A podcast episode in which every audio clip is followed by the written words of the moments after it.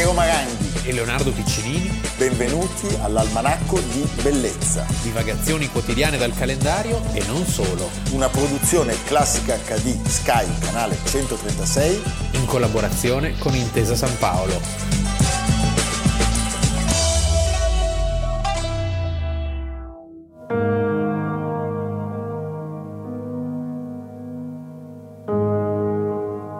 Art is an adventure into an unknown world, which can be explored only by those willing to take the risks. I'm not an abstractionist. I'm not interested in the relationship of color or form or anything else. I'm interested only in expressing basic human emotions tragedy, ecstasy, doom, and so on and the fact that lots of people break down and cry when confronted with my pictures shows that I can communicate those basic human emotions. Leonardo, l'arte è estasi o non è niente? Ma iniziamo subito da un quesito a cui solo tu puoi rispondere. Rotko o Rochko? Beh, Rothko si dice ad Daugavpils, dove era nato nel 1903. Io sono stato ad Daugavpils, tra l'altro. Ah sì? C'è una meravigliosa centrale nucleare ex sovietica che è in procinto di esplodere da un momento all'altro. È. No, sono posti molto belli, devo dire, dove la natura... Quindi lì Rothko e invece... E poi arriva negli Stati Uniti. Rothko. Rothko. Stiamo parlando di uno dei pittori più stimati, più E anche più equivocati, e anche equivocati. Abbiamo ricordato il caso di Lucio Fontana e lui si avvicina molto, cioè è quest'arte che nasce da un profondo senso dell'America di quegli anni e oggi colpisce più che altro perché a noi tutti piace molto il colore.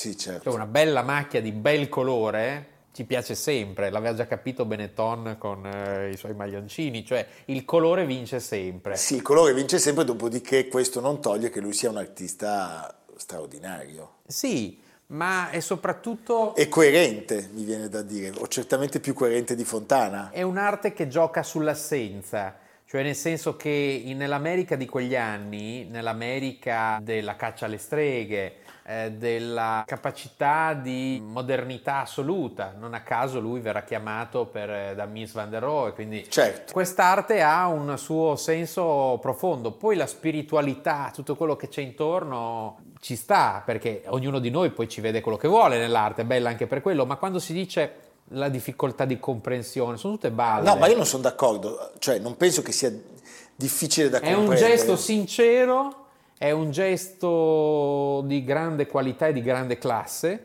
Lui, E- Barnett Newman, ad esempio, a me piace moltissimo Barnett Newman, ma perché è quel bello inspiegabile in qualche modo. E certamente è un bello Così come eh, che costa tantissimo, possiamo dirlo. Sì, ma quello- questo, questo è l'altro elemento un po' pornografico. costa moltissimo perché accontenta tutti. E poi alla fine ci sono artisti che vengono, come dire, omaggiati in maniera eccessiva per i valori che raggiungono. Io credo che Number Six sia il terzo quadro più pagato nella storia, la cifra Salvatore Mundi e forse Van Gogh davanti a lui, 186 milioni di dollari. Ce l'abbiamo un Rothko? No, No, però adesso l'abbiamo. cerco, magari nascosto qualche parte in cantina. Ecco, raccontiamo qualcosa di lui, a parte, come dire, del fatto che i suoi quadri vengono venduti a cifre astronomiche. Lui è il maggior rappresentante dell'arte del dopoguerra americana che va in questa direzione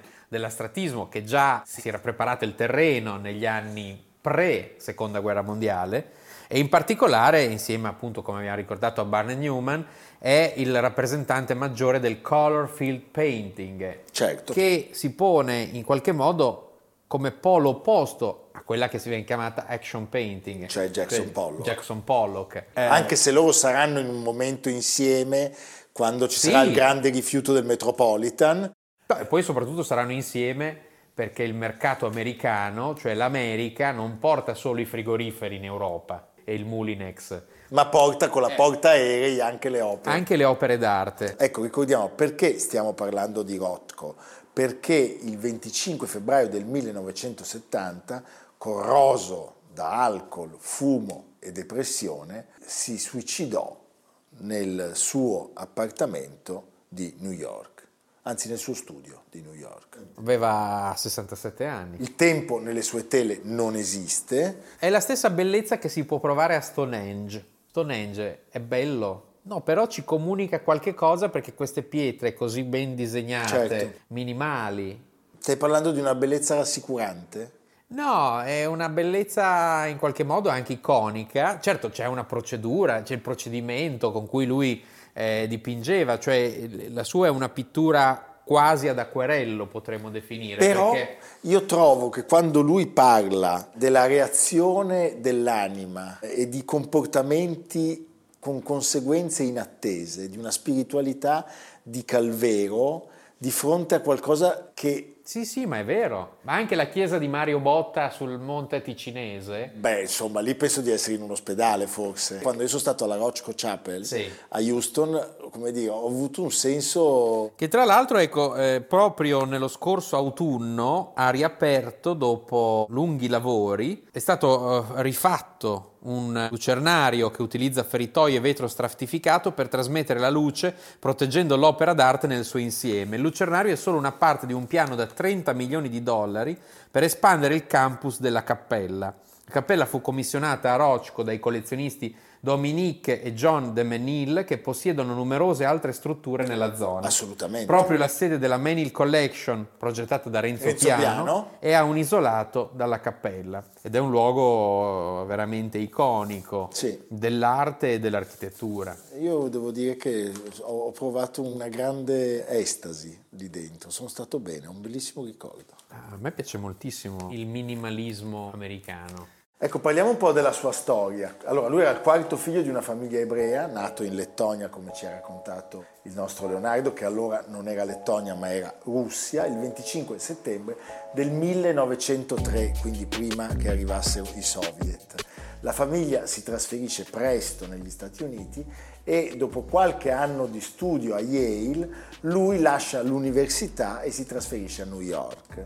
E tutto qui ha inizio, cioè lui entra nel mondo dell'arte e fa le prime conoscenze. Nel 1935 è uno dei eh, fondatori del gruppo The Ten, rivolto soprattutto a ricerche nell'ambito dell'astrazione e dell'espressionismo. Ecco, il suo lavoro è un lavoro che si concentra sulle emozioni di base, quindi torniamo un po' sempre lì, no?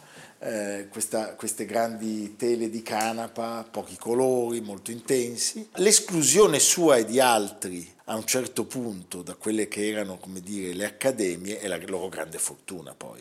Beh, c'è un'arte americana che procede in una direzione, ce n'è un'altra tipo Norman Rockwell, per dirne uno, Certo. che è lo, completamente l'opposto. Quindi siamo lo chic di New York contro il Midwest, sostanzialmente. Hopper, cioè eh, sono mondi completamente diversi. Però la nascita degli irascibili cosiddetti Sì. è una fortuna alla fine, straordinaria per loro. Che conquisterà l'Europa, che conquisterà il mondo in varie fasi. Se tu vai a Basilea, alla collezione Baylor, al Certo. Kunstmuseum, ci sono delle opere bellissime di Rothko. E al Gli irascibili MoMA- nascono per l'esclusione. Al MoMA è l'altra tappa, quindi Certo. sono tre sostanzialmente le tappe importanti. Anche al Pompidou ci sono delle cose molto belle. Vogliamo ricordare perché si chiamano irascibili. Un gruppo di artisti americani viene escluso da una grande retrospettiva sull'arte americana organizzata dal Metropolitan di New York. Allora loro si fanno fotografare vestiti da banchieri e vengono ribattezzati gli irascibili. Ci sono dentro tutti, De Koenig, lui,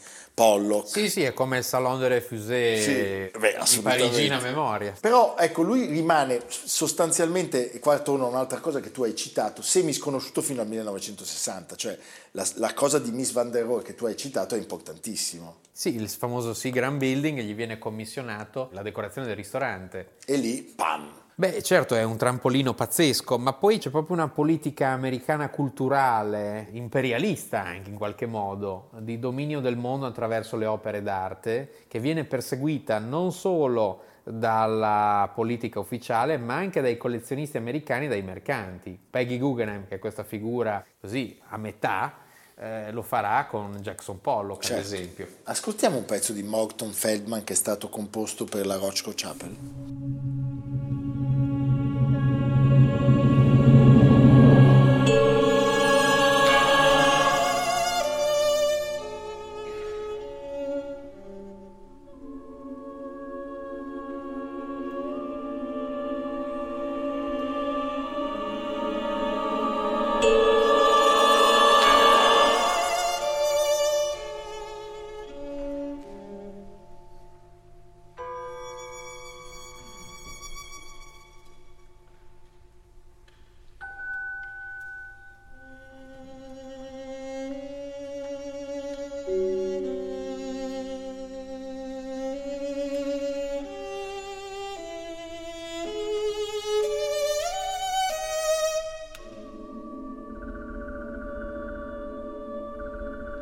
Ecco, per dare un senso al carattere di questo artista, tornando a Miss Van der Rohe, lui quando si rese conto che le sue opere dovevano essere decorative in un ristorante, non prese benissimo la cosa e decise di consegnarne alcune alla Tate, perché non riteneva appropriata la destinazione. Peccato. Non era incline al compromesso. No. E forse anche la sua fine ci dice questo, perché il 25 febbraio del 1970 lui si tolse la vita. Piero, cos'è la nostra vita senza il colore? Non lo so, potrei raccontarti una barzelletta. Qual è? Beh, quella stupenda, della televisione, di due ebrei che litigano e vanno dal rabbino. Cioè? E dice, rabbino, scusi, ma il bianco è un colore? Beh, effettivamente sì. E mi dica, il nero è un colore? Beh, sì, anche il nero è un colore. Quello che ha ricevuto la risposta si gira verso l'altro e dice, vedi che ti ho venduto una televisione a colori? è bellissima.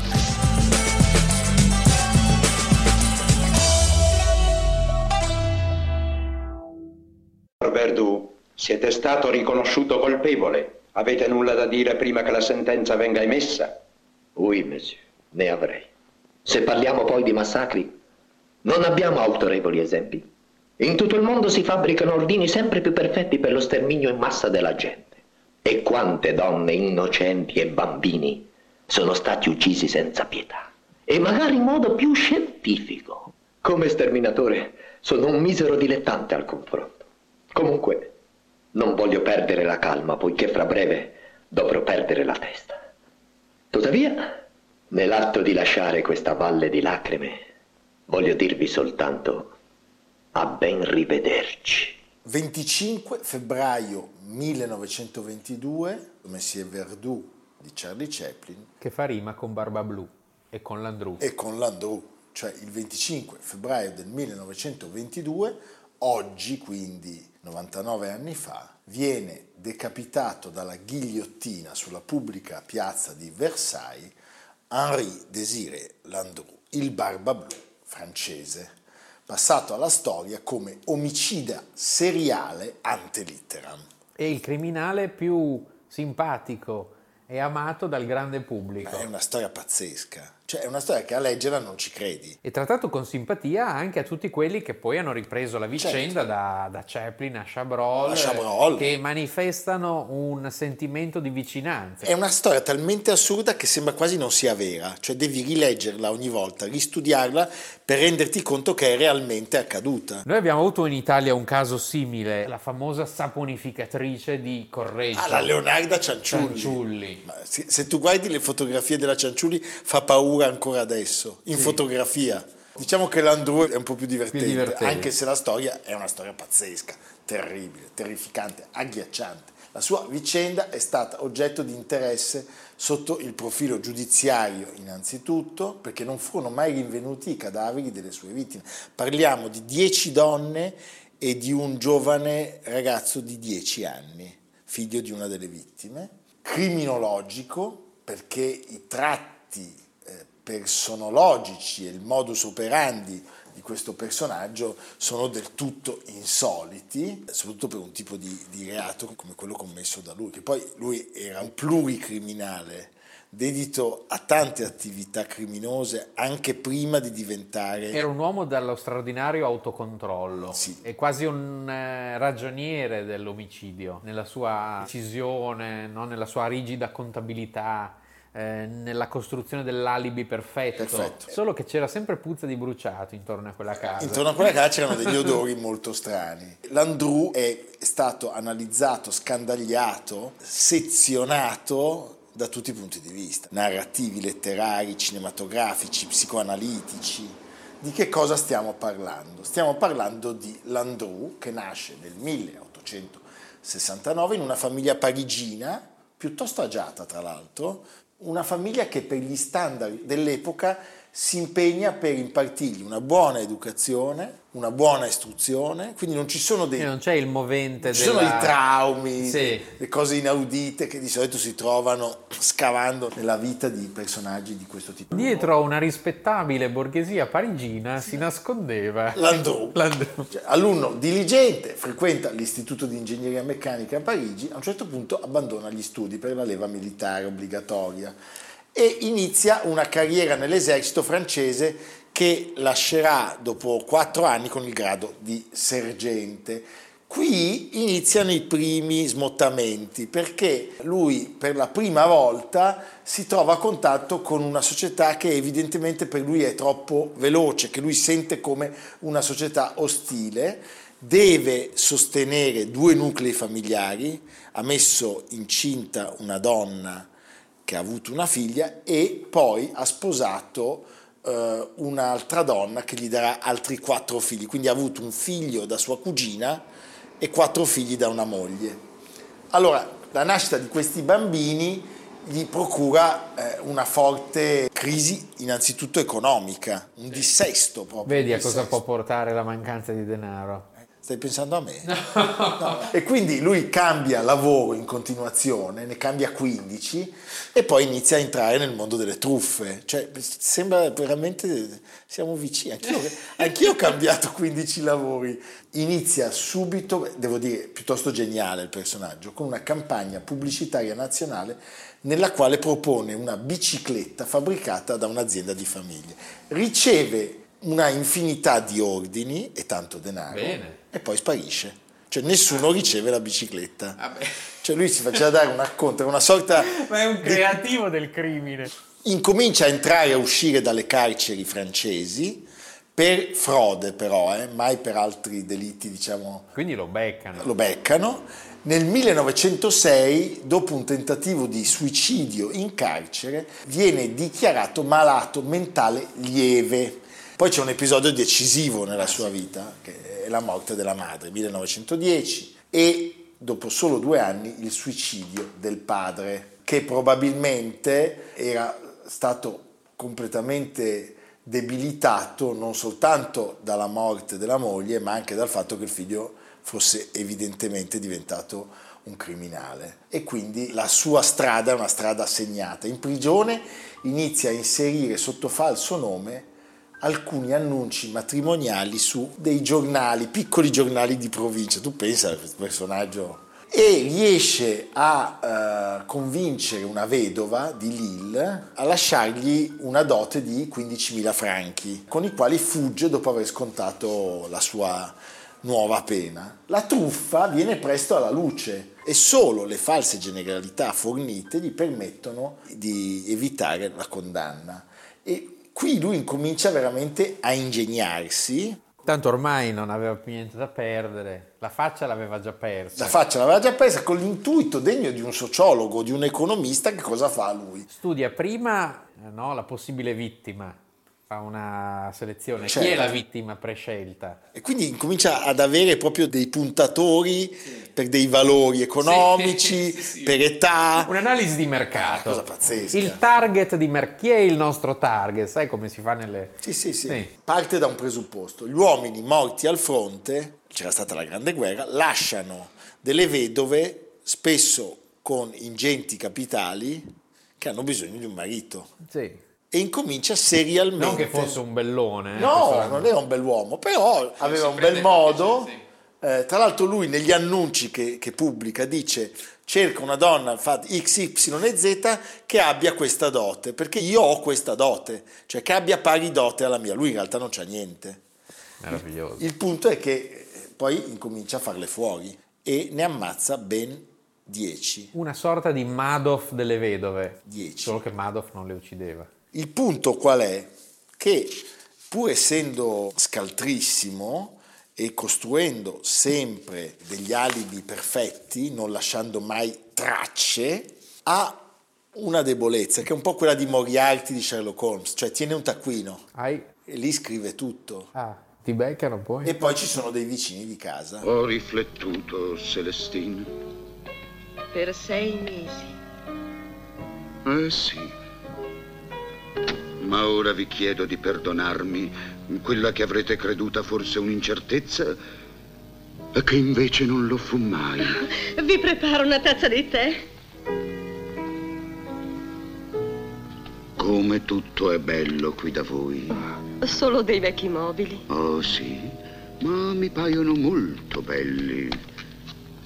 Chabrol del 1963 dimostra una certa simpatia. L'altro l'attore è stupendo. Sì, in qualche modo è un creativo in una situazione in cui migliaia di persone venivano mandate a morire. Quindi in fondo la tesi qual è? Sì, sì, cosa certo. faceva poi di male? Si approfittava della situazione. Un po' come Arsenico e Vecchi Merletti. Sì. Cioè lui presumibilmente strangola le sue vittime, le incenerisce usando eh, il forno di casa, una casa isolata, affittata per le sue opere di seduzione, essendo molto meticoloso, molto razionale, predispone tutti i preparativi anzitempo e poi non lascia nessuna traccia. Il problema qual è? Il problema è che gli abitanti delle case vicine sono un po' insospettiti dai miasmi provenienti dal camino della villa in ogni stagione e quindi vengono reiterate le segnalazioni alla polizia locale e poi incominciano a sparire un certo numero di ragazze, di donne.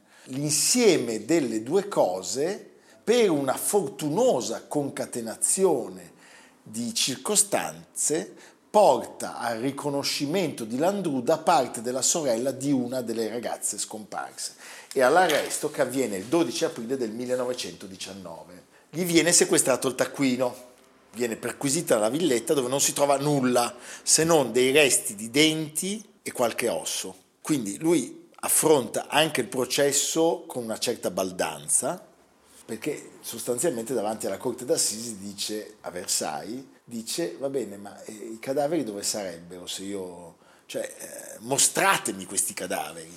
Tanto ero un abituato ad avere a che fare con le forze dell'ordine perché era già stato più volte in Certo. galera, quindi È un uomo elegante, è socievole, sembra il silenzio degli innocenti questa vicenda. sì, anche È perché... uno psycho killer. È uno poi. psycho killer, la cosa assurda è che lui si guadagna anche una certa simpatia popolare. Sì. Questo è veramente Beh, perché c'era in quel momento una sorta di rabbia popolare verso il potere. In qualche modo lui era un Robin Hood perché lo faceva per denaro. Sì, ma poi non credono al fatto che un omino apparentemente così innocuo possa aver ucciso 10 donne ed un bambino. Ecco, poi diciamo ci sono anche dei fattori esterni che concorrono con la benevolenza che in fondo l'opinione pubblica gli porta, Che serviva a distogliere l'attenzione da cose più importanti. dai trattati, perché quelli sono i momenti in cui Clemenceau sta firmando eh, gli accordi di pace, che sono degli accordi di pace sofferti, si pensa che lui sia la vittima per distrarre il popolo. Lui ha un ottimo avvocato, un avvocato importantissimo, cioè un deputato del Parlamento, un deputato socialista del, del Parlamento, Un eroe della lotta contro il tedesco. Moro Giafferi o Giafferi. Giafferì. E quindi era uno che aveva lottato contro i tedeschi. Questo riesce ancora di più a garantirgli una certa benevolenza. Ma dopo la ringa di Giafferi tutti pensano che lui possa essere assolto. E invece i giurati non si fanno conquistare da Landru, perché la condanna è una condanna esemplare, Dura, eh sì. è la condanna a morte. Nonostante tra l'altro l'assenza di prove risolutive, eh, e nonostante lui non abbia mai confessato, lui chiede la grazia che non viene accettata e quindi il 30 novembre del 1921 lui viene condannato a morte e la sentenza viene appunto eseguita il 25 febbraio di 99 anni fa nel, Nel cortile della prigione di Saint-Pierre a Versailles. a Versailles dove viene allestito il patibolo. per decapitazione. Sai che c'è la testa mummificata di Landau, lo sapevi? Interessante. Ma dovremmo andarla a vedere. È al Museo della Morte di Hollywood. Mentre in un museo a Parigi, non so quale, devo dire, devo- dobbiamo indagare, però mi ricordo di aver visto, non mi ricordo dove, il taccuino, Ah, gli appunti. gli appunti dove segnava tutto. Ricordiamo anche che il film di Chaplin, Sia Verdù, eh, che è un film irresistibile in realtà, dove Chaplin arriva a delle vette assolute, ebbe un enorme insuccesso, fu boicottato proprio perché Chaplin aveva anche lui una sorta di vicinanza, di simpatia per questo Landru. Sì, un sì. eroe negativo, una sorta di Joker, dove il personaggio negativo alla fine riven- diventa più simpatico e più interessante. Beh, io credo che dopo averne parlato valga la pena andarsi a rivedere sia Chabrol che Chaplin. Sì, se li riuscite a trovare, perché sono entrambi molto difficili. E invece direi che potremmo desistere dai foschi propositi dell'inizio di questa seconda parte, quando tu sostanzialmente hai insinuato nel pubblico che io possa fare la fine di Landru. Cioè io ho visto che quando parlavo dei figli, della precarietà, mi hai guardato con una, una certa... Excusatio non petita. No, non lo so Leonardo, se, se questa coppia si deve rompere, facciamolo, diciamolo. Allora Leonardo, dove ci porti dopo i delitti di Landru e dopo i colori di Rocco?